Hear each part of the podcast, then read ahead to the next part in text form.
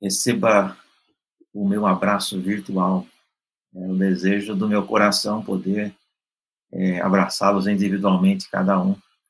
Eu não vejo a hora de poder retornar à situação normal, para uma rotina peculiar da, da igreja presbiteriana e particularmente da igreja de Santo Amaro, né, onde os pastores abraçam os seus membros ao final do culto. Tá? Eu sinto muito falta disso, de poder sentir ah, esse privilégio né, de estar com os irmãos. Mas fazemos o que fazemos conscientes de que é a melhor decisão ah, face ao que temos passado.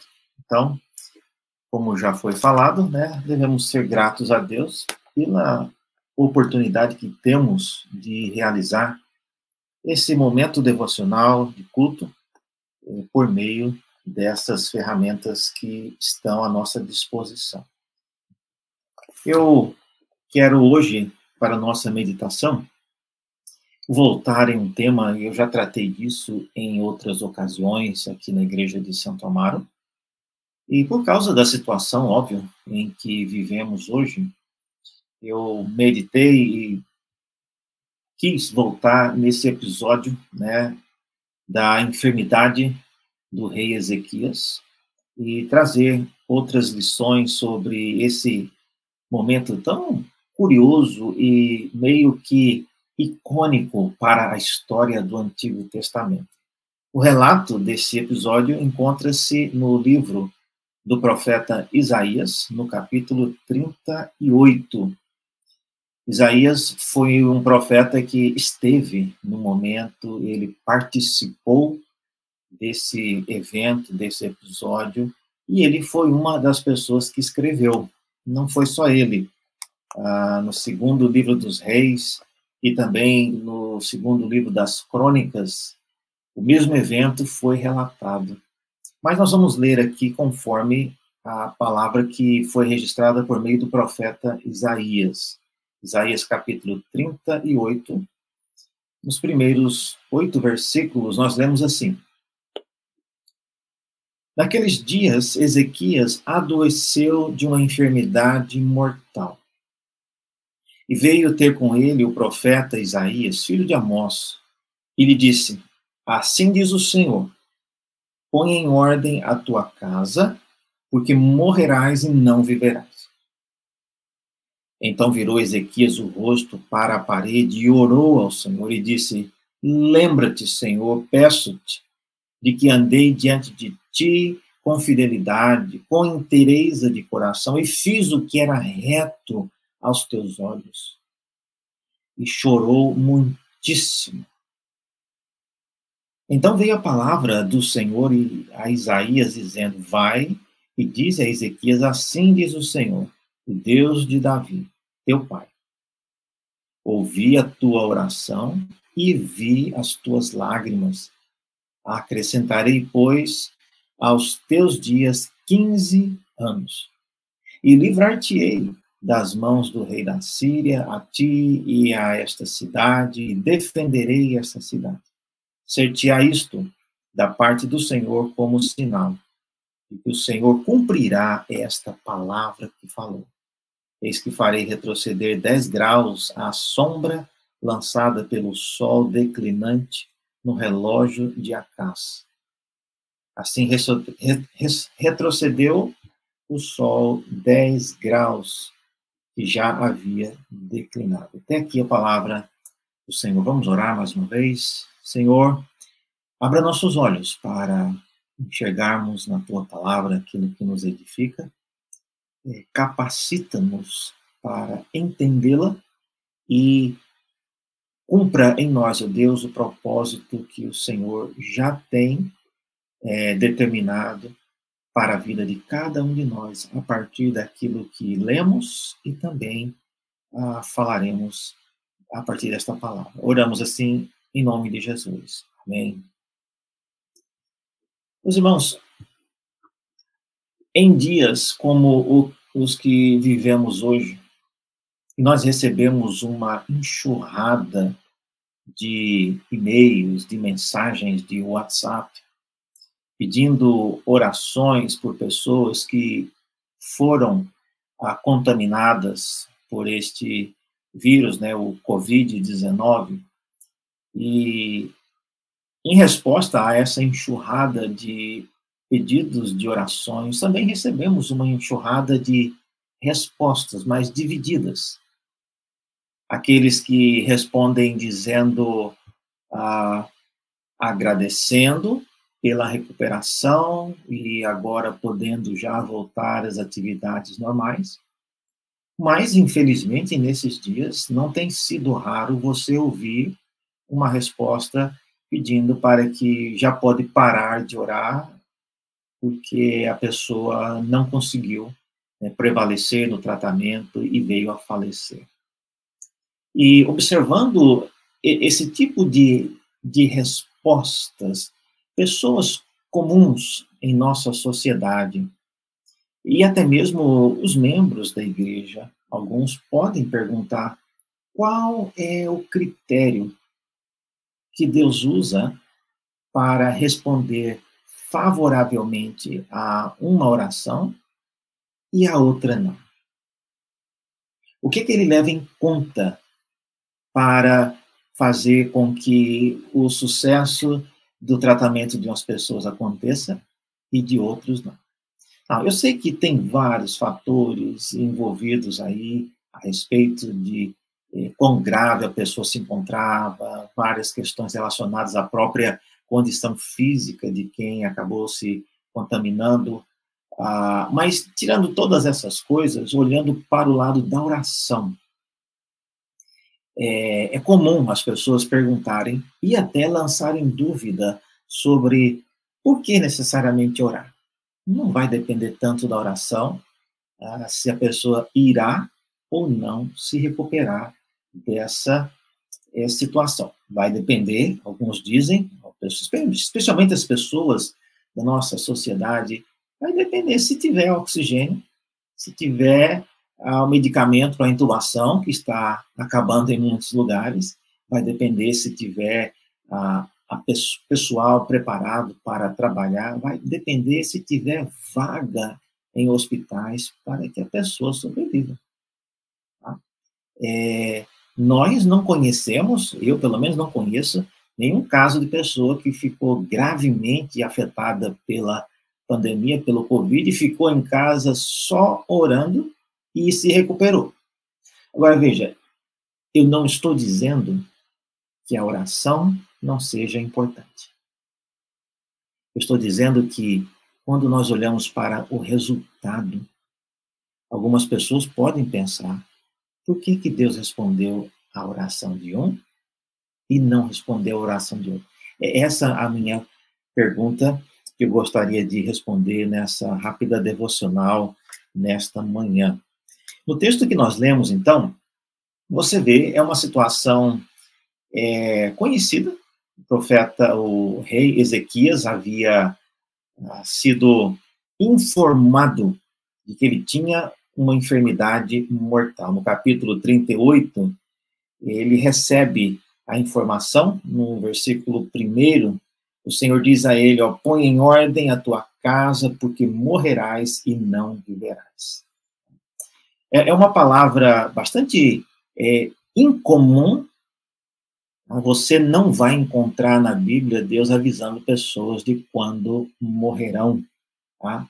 Então, só nisso você já percebe algo diferente.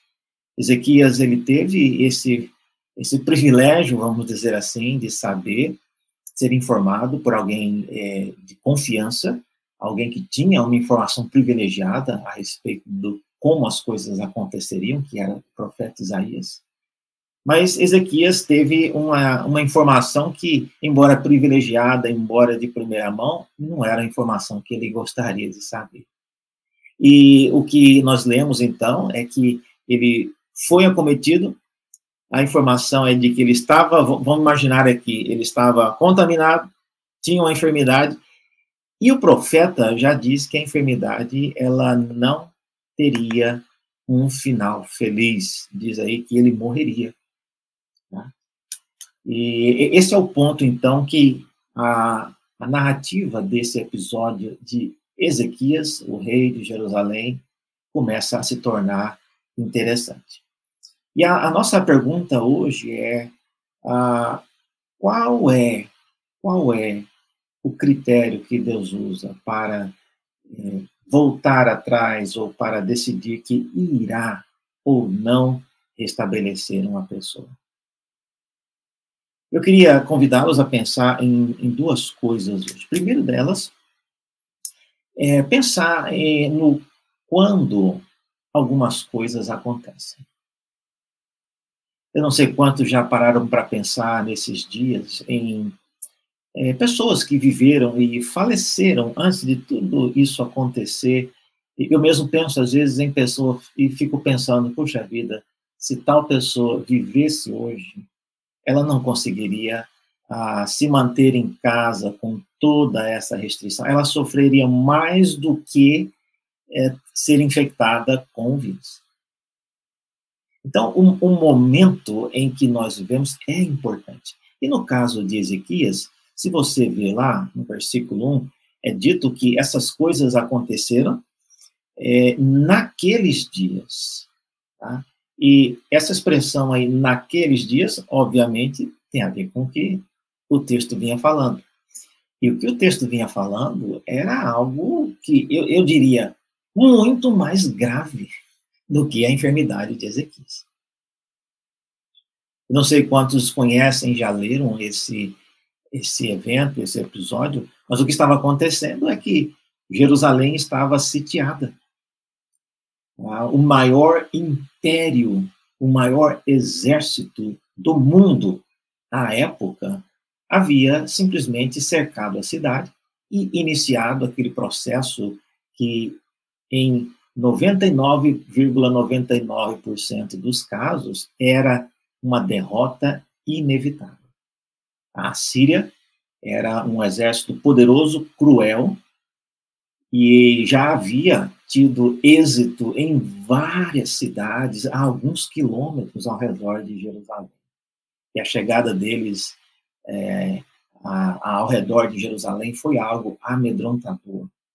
E eles chegaram e cercaram a cidade. Se tudo corresse conforme era o padrão, eles começariam então a cortar todas as árvores frutíferas ao redor da cidade, jogar próximas da, da muralha da cidade, jogando terra para que começasse a criar algo semelhante a uma rampa para que eles entrassem e abrissem os portões da cidade e começassem a invadir.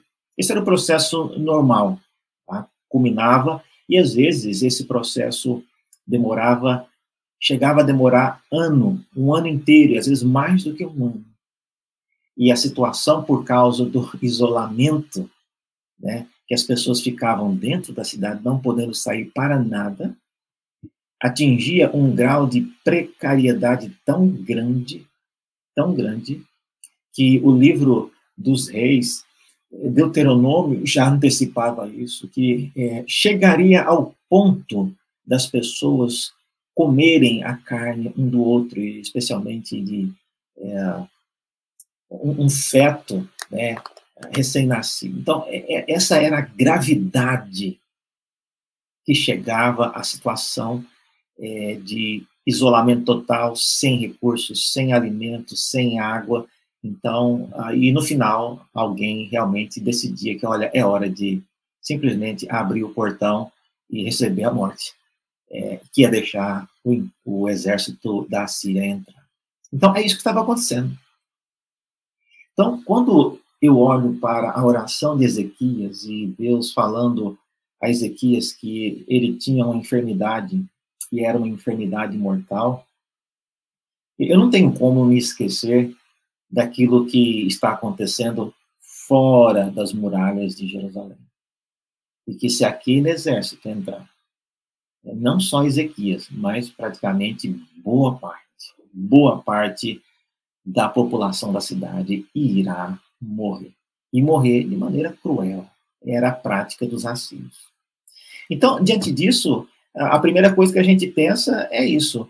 O, o momento em que essas coisas aconteceram é, tem a ver com aquilo que Deus está fazendo ao redor, no ambiente onde Ezequias estava. E trazer uma informação como essa a Ezequias é, no momento tão crucial, no momento derradeiro, quando as, as negociações políticas e do exército da Síria diante dos muros de Jerusalém estavam se tornando cada vez mais graves e sem muita perspectiva de resolução é, final que fosse agradável, chega essa que é ainda uma notícia pior, mas ela é pior para Ezequias.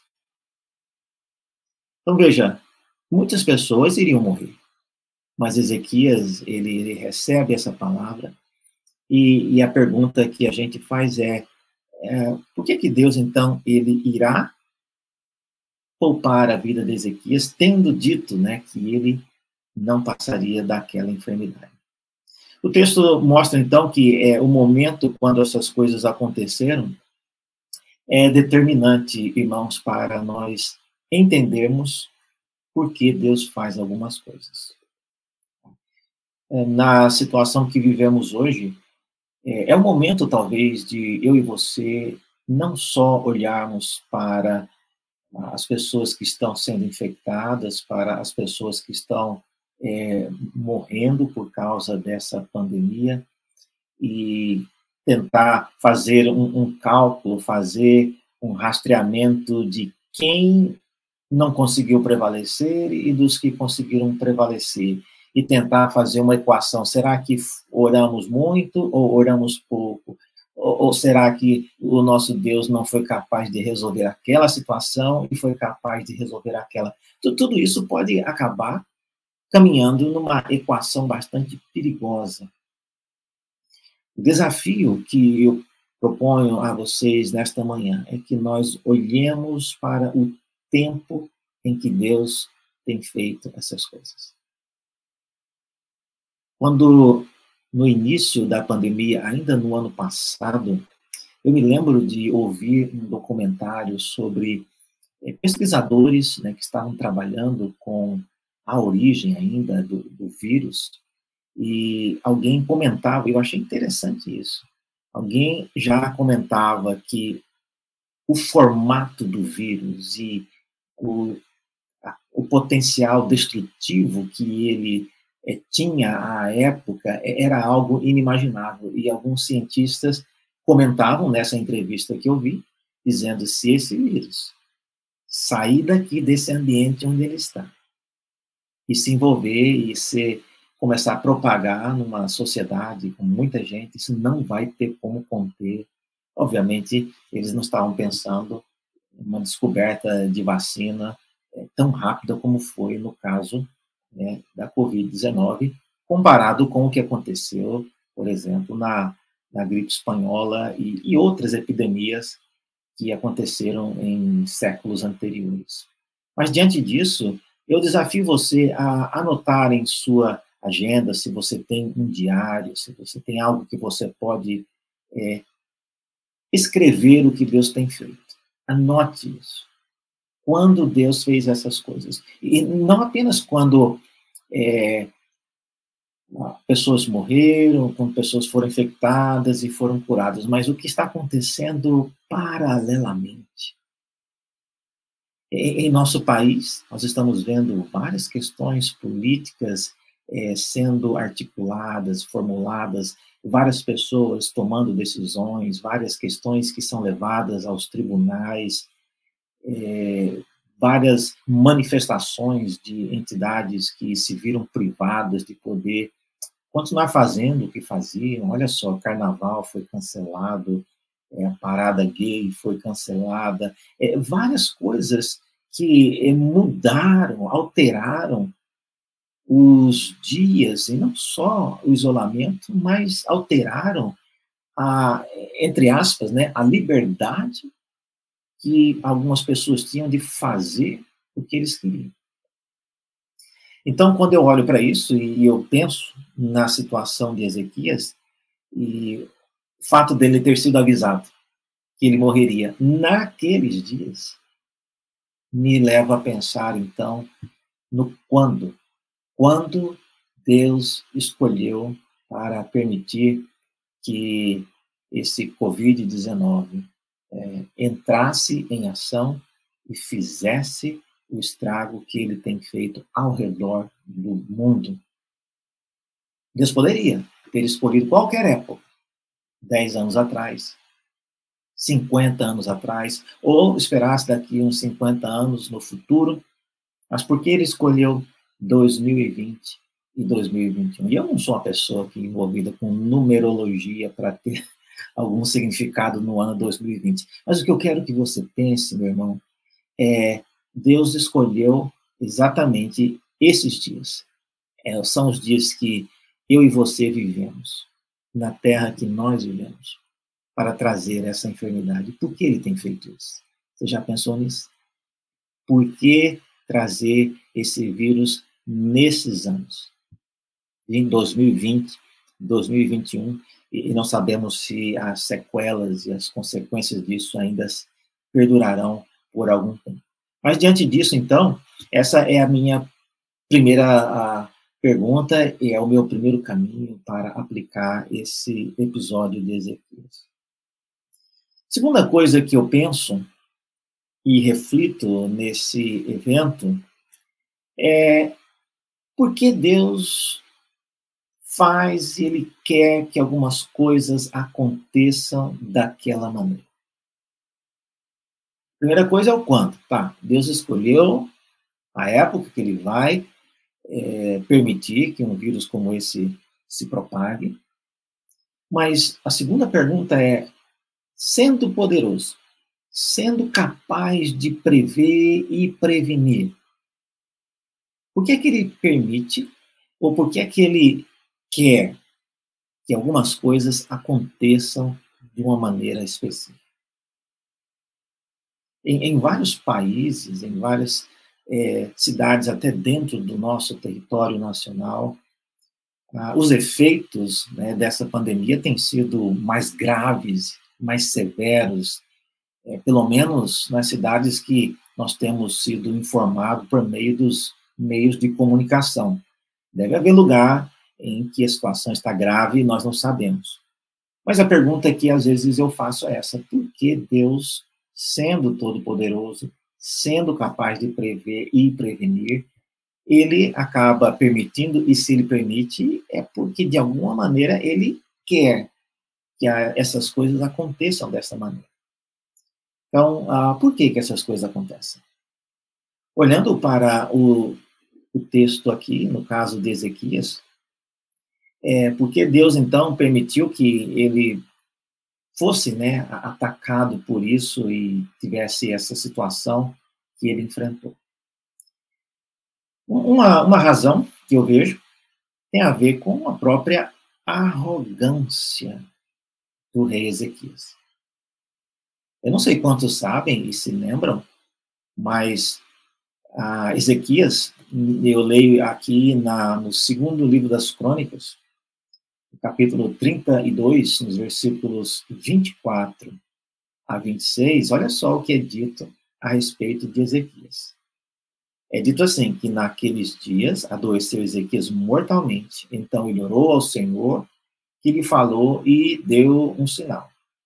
Mas não correspondeu Ezequias aos benefícios que lhe foram feitos, pois o seu coração se exaltou pelo que houve ira contra ele e contra Judá e contra Jerusalém. Então veja, nós estamos falando aqui de uma pessoa que teve uma oração respondida, mas teve é, um propósito para isso. Então, Deus quis que as coisas acontecessem dessa maneira, em primeiro lugar, para tratar com a arrogância do rei Ezequias. Ele é descrito aqui rapidamente no texto que lemos, não fala sobre a arrogância dele. Mas em outras passagens que também descrevem esse evento, havia arrogância. Agora, arrogância é uma coisa que eu e você não temos como conhecer e saber é, na vida das pessoas que estão sendo ou não estão sendo infectadas com o Covid. E também com as pessoas que estão conseguindo se recuperar ou não. Isso é entre Deus e a pessoa. Mas, olha, Eu creio que Deus escolhe o modo correto para que as coisas aconteçam visando, às vezes, essas coisas. No caso de Ezequias, essa foi uma razão. Tá? Ele não era uma pessoa humilde. Tá? E, e, isso até lança uma, uma dúvida, nós, vamos ver já já. Por que Deus, então, respondeu uma oração de um rei assim? Se ele era arrogante, se ele era uma pessoa que, vamos imaginar, não merecia é, ter esse prazo adicional de vida, por que Deus respondeu? Isso mostra, mais uma vez, e nós veremos né, que Deus, então, tinha uma intenção, ele tinha um plano para que as coisas acontecessem daquela maneira. Ah, no, na sequência, no texto que nós lemos, é dito que quando o rei foi informado pelo profeta Isaías, uma das coisas que Isaías diz é que ele deveria, né, capítulo 38, no versículo 1, é, antes de falar que ele iria morrer, o profeta diz para ele colocar em ordem a sua casa. Colocar em ordem a, a casa significa não apenas pagar as contas e falar qual é a senha do banco e preparar para quem vai ficar, né, saber dar destino às providências e às deliberações. Não. Essa expressão pôr a, a casa em ordem, é, ditas para um rei, tem a ver especificamente em chame o seu sucessor, deixe já o bastão pronto para passar adiante. Então, é, é a hora de você era costume dos reis da época uh, dar instruções para os filhos que iriam assumir o trono. Então, esse é o que está sendo mencionado aqui. Colocar a casa em ordem é isso. Tá? Não é fazer um check-up nos pecados, não é, é deixar práticas erradas. É, tudo isso faz parte da nossa vida diária com Deus, mas essa expressão, colocar a casa em ordem, no contexto do Antigo Testamento, ditas para um rei, tem a ver com isso. Tá? Já chamar né, o sucessor e informá-lo, dar todas as deliberações e as instruções para passar adiante o trono. Então, ao, eu creio que Isaías, ao falar isso, ele deixou de maneira muito clara para Ezequias que realmente aquilo ali ia ser o fim e ele não passaria daquela enfermidade. É, quando eu olho para situações como a que estamos vivendo, é, eu aprendo com essa informação que nós também deveríamos começar a pôr em ordem a nossa casa. E de que maneira? Eu creio que essa pandemia tem nos levado a pensar de maneira mais séria, às vezes é, na maneira descuidada como vivemos por décadas, é, sem lavar a mão, sem lavar os alimentos, respirando próximos um do outro, e olhando primeiro por esse lado, hoje eu olho e vejo que nós éramos muito relaxados com questões sanitárias. E isso trouxe um grande despertamento e creio que nós não seremos nunca mais como fomos, é, tão descuidados e tão relaxados com isso. Mas isso também nos faz pensar, à luz daquilo que Isaías confronta Ezequias, isso nos faz pensar também em nossa responsabilidade de trabalharmos, de servirmos a Deus, sempre nos lembrando de que o que eu faço hoje na igreja, eu faço hoje no meu trabalho, um dia passará para a mão de alguém. Então, é importante que você, quando cria os seus filhos, quando você trabalha, quando você constrói alguma coisa, quando você luta por alguma coisa, você se lembre disso. Eu estou lutando, dando tudo que eu posso para conseguir salvar essa situação. Mas eu não posso me esquecer de que o que eu estou fazendo hoje precisará, no momento certo, passar para alguém depois de mim. E é isso que é, isso, essa situação me ensina. Então, ah, quando Isaías ele recebe então essa palavra, o texto diz que ele ora, ele chora, ele faz tudo o que vocês já conhecem muito bem. E eu me impressiono no versículo 3 nas palavras que ele dirige a Deus. Olha, a oração dele diz o seguinte: é curta. Pelo jeito, as lágrimas foram mais longas do que a oração. No versículo 3, a oração diz o seguinte: Lembra-te, Senhor, peço-te, de que andei diante de ti com fidelidade e com inteireza de coração, e fiz o que era reto aos teus olhos. Essa é a oração dele. Depois diz o texto que ele chorou muitíssimo. Agora, olhando do ponto de vista humano, é, se ele foi ou não essa pessoa, não tem como saber. Deus sabia que ele não era essa pessoa. Então, irmãos, em momentos como esses, que estamos vivendo, críticos, sérios, quando nós orarmos por alguém, quando você orar pela sua vida, lembre-se disso. O Deus que ouve a sua oração, ele sabe quem você é. E graças ao bom Deus, ele não responde às nossas orações por causa daquilo que nós somos. Esse texto aqui me faz pensar exatamente nisso. Ezequias é, não andou com fidelidade, nem com interesse, e ele não fez o que era reto aos olhos de Deus todo o tempo. Mas, mesmo assim, Deus mandou o profeta Isaías voltar lá e falar para o rei que ele teria mais 15 anos. E aí, se você pensar, mas ele não merecia, ele deveria morrer mesmo, se ele era uma pessoa é, falsa, como o senhor está falando, e que mentiu diante de Deus, teve a cara de pau de falar essas coisas diante de Deus, sendo alguém que Deus sabia que ele não era o que ele era. Então ele deveria morrer. Meus irmãos, a lição que nós devemos aprender é essa. Eu acho que Deus fez o que fez para nos ensinar que aquilo que recebemos tá, em resposta às nossas orações não está vinculado a quem nós somos apenas, mas principalmente aquilo que Deus em Cristo ele fez na cruz do Calvário. Se dependesse de nós, se dependesse daquilo que nós somos, é, certamente a tragédia dessa a pandemia teria sido e continuaria sendo ainda muito maior.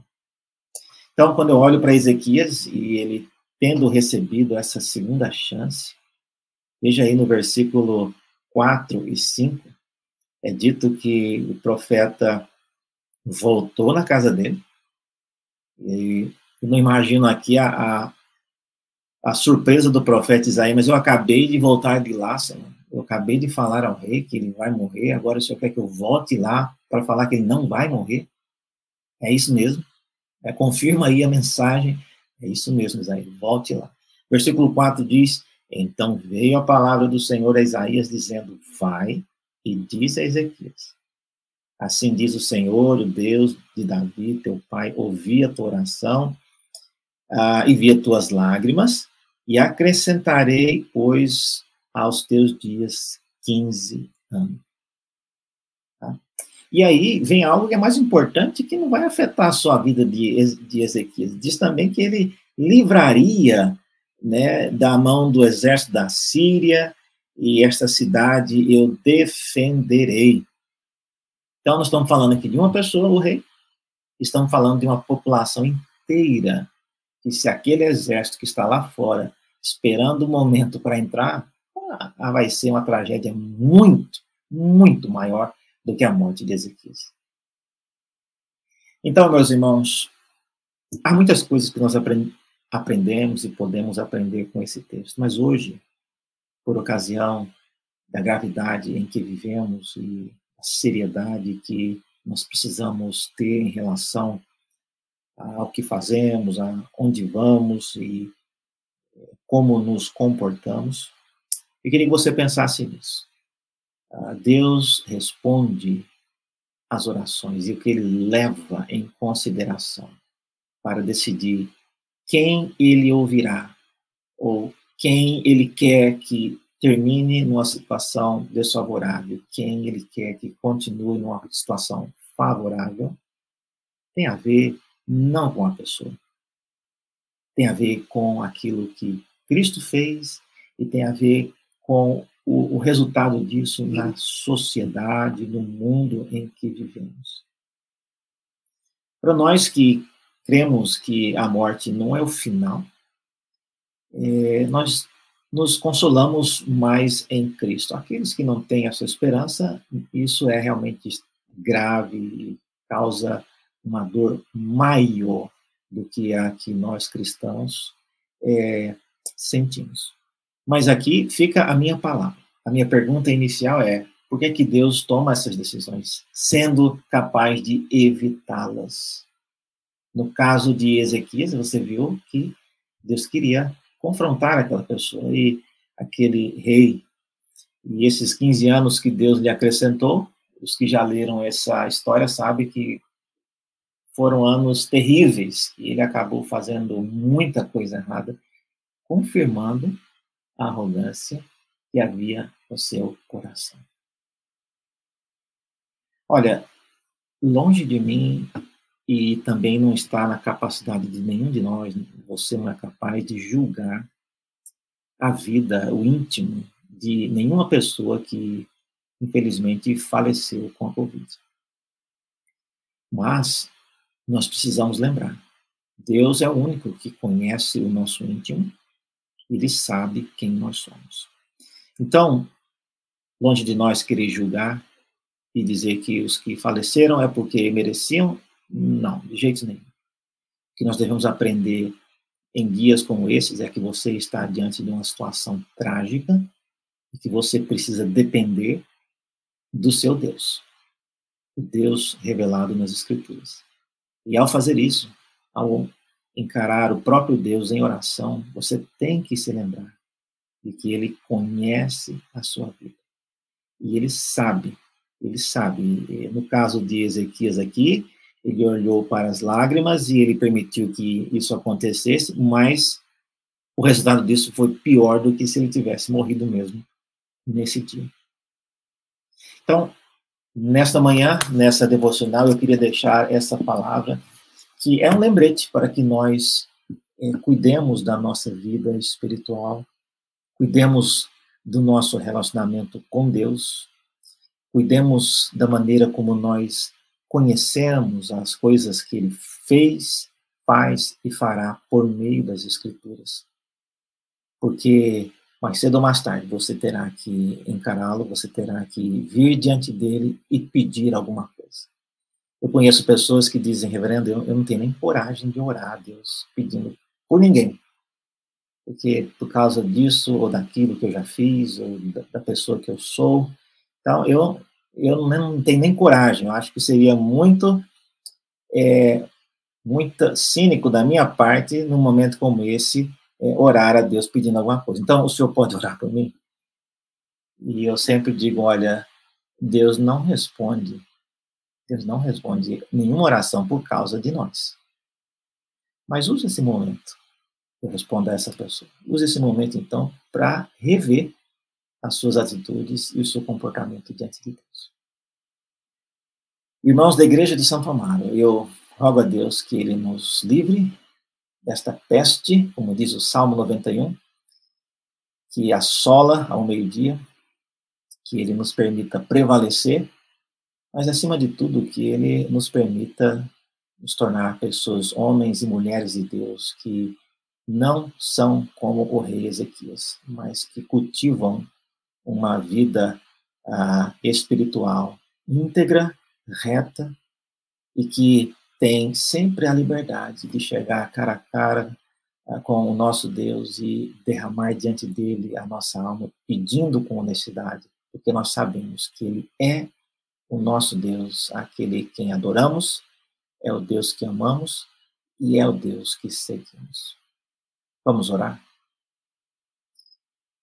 Senhor, obrigado pela oportunidade de olhar novamente para esse episódio na vida de Ezequias e todo o desenrolar dessa situação.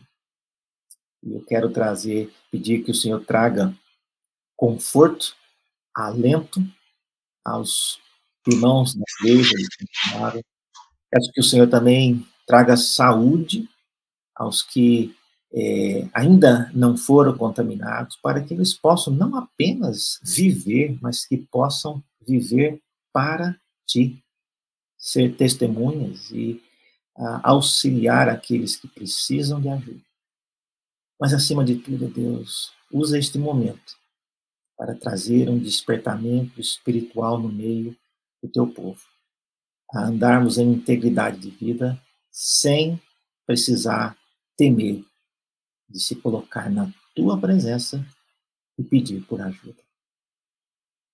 Fazemos isso, Deus, crendo que é por causa do teu filho Jesus que temos essa intrepidez. E é em nome dele que nós oramos.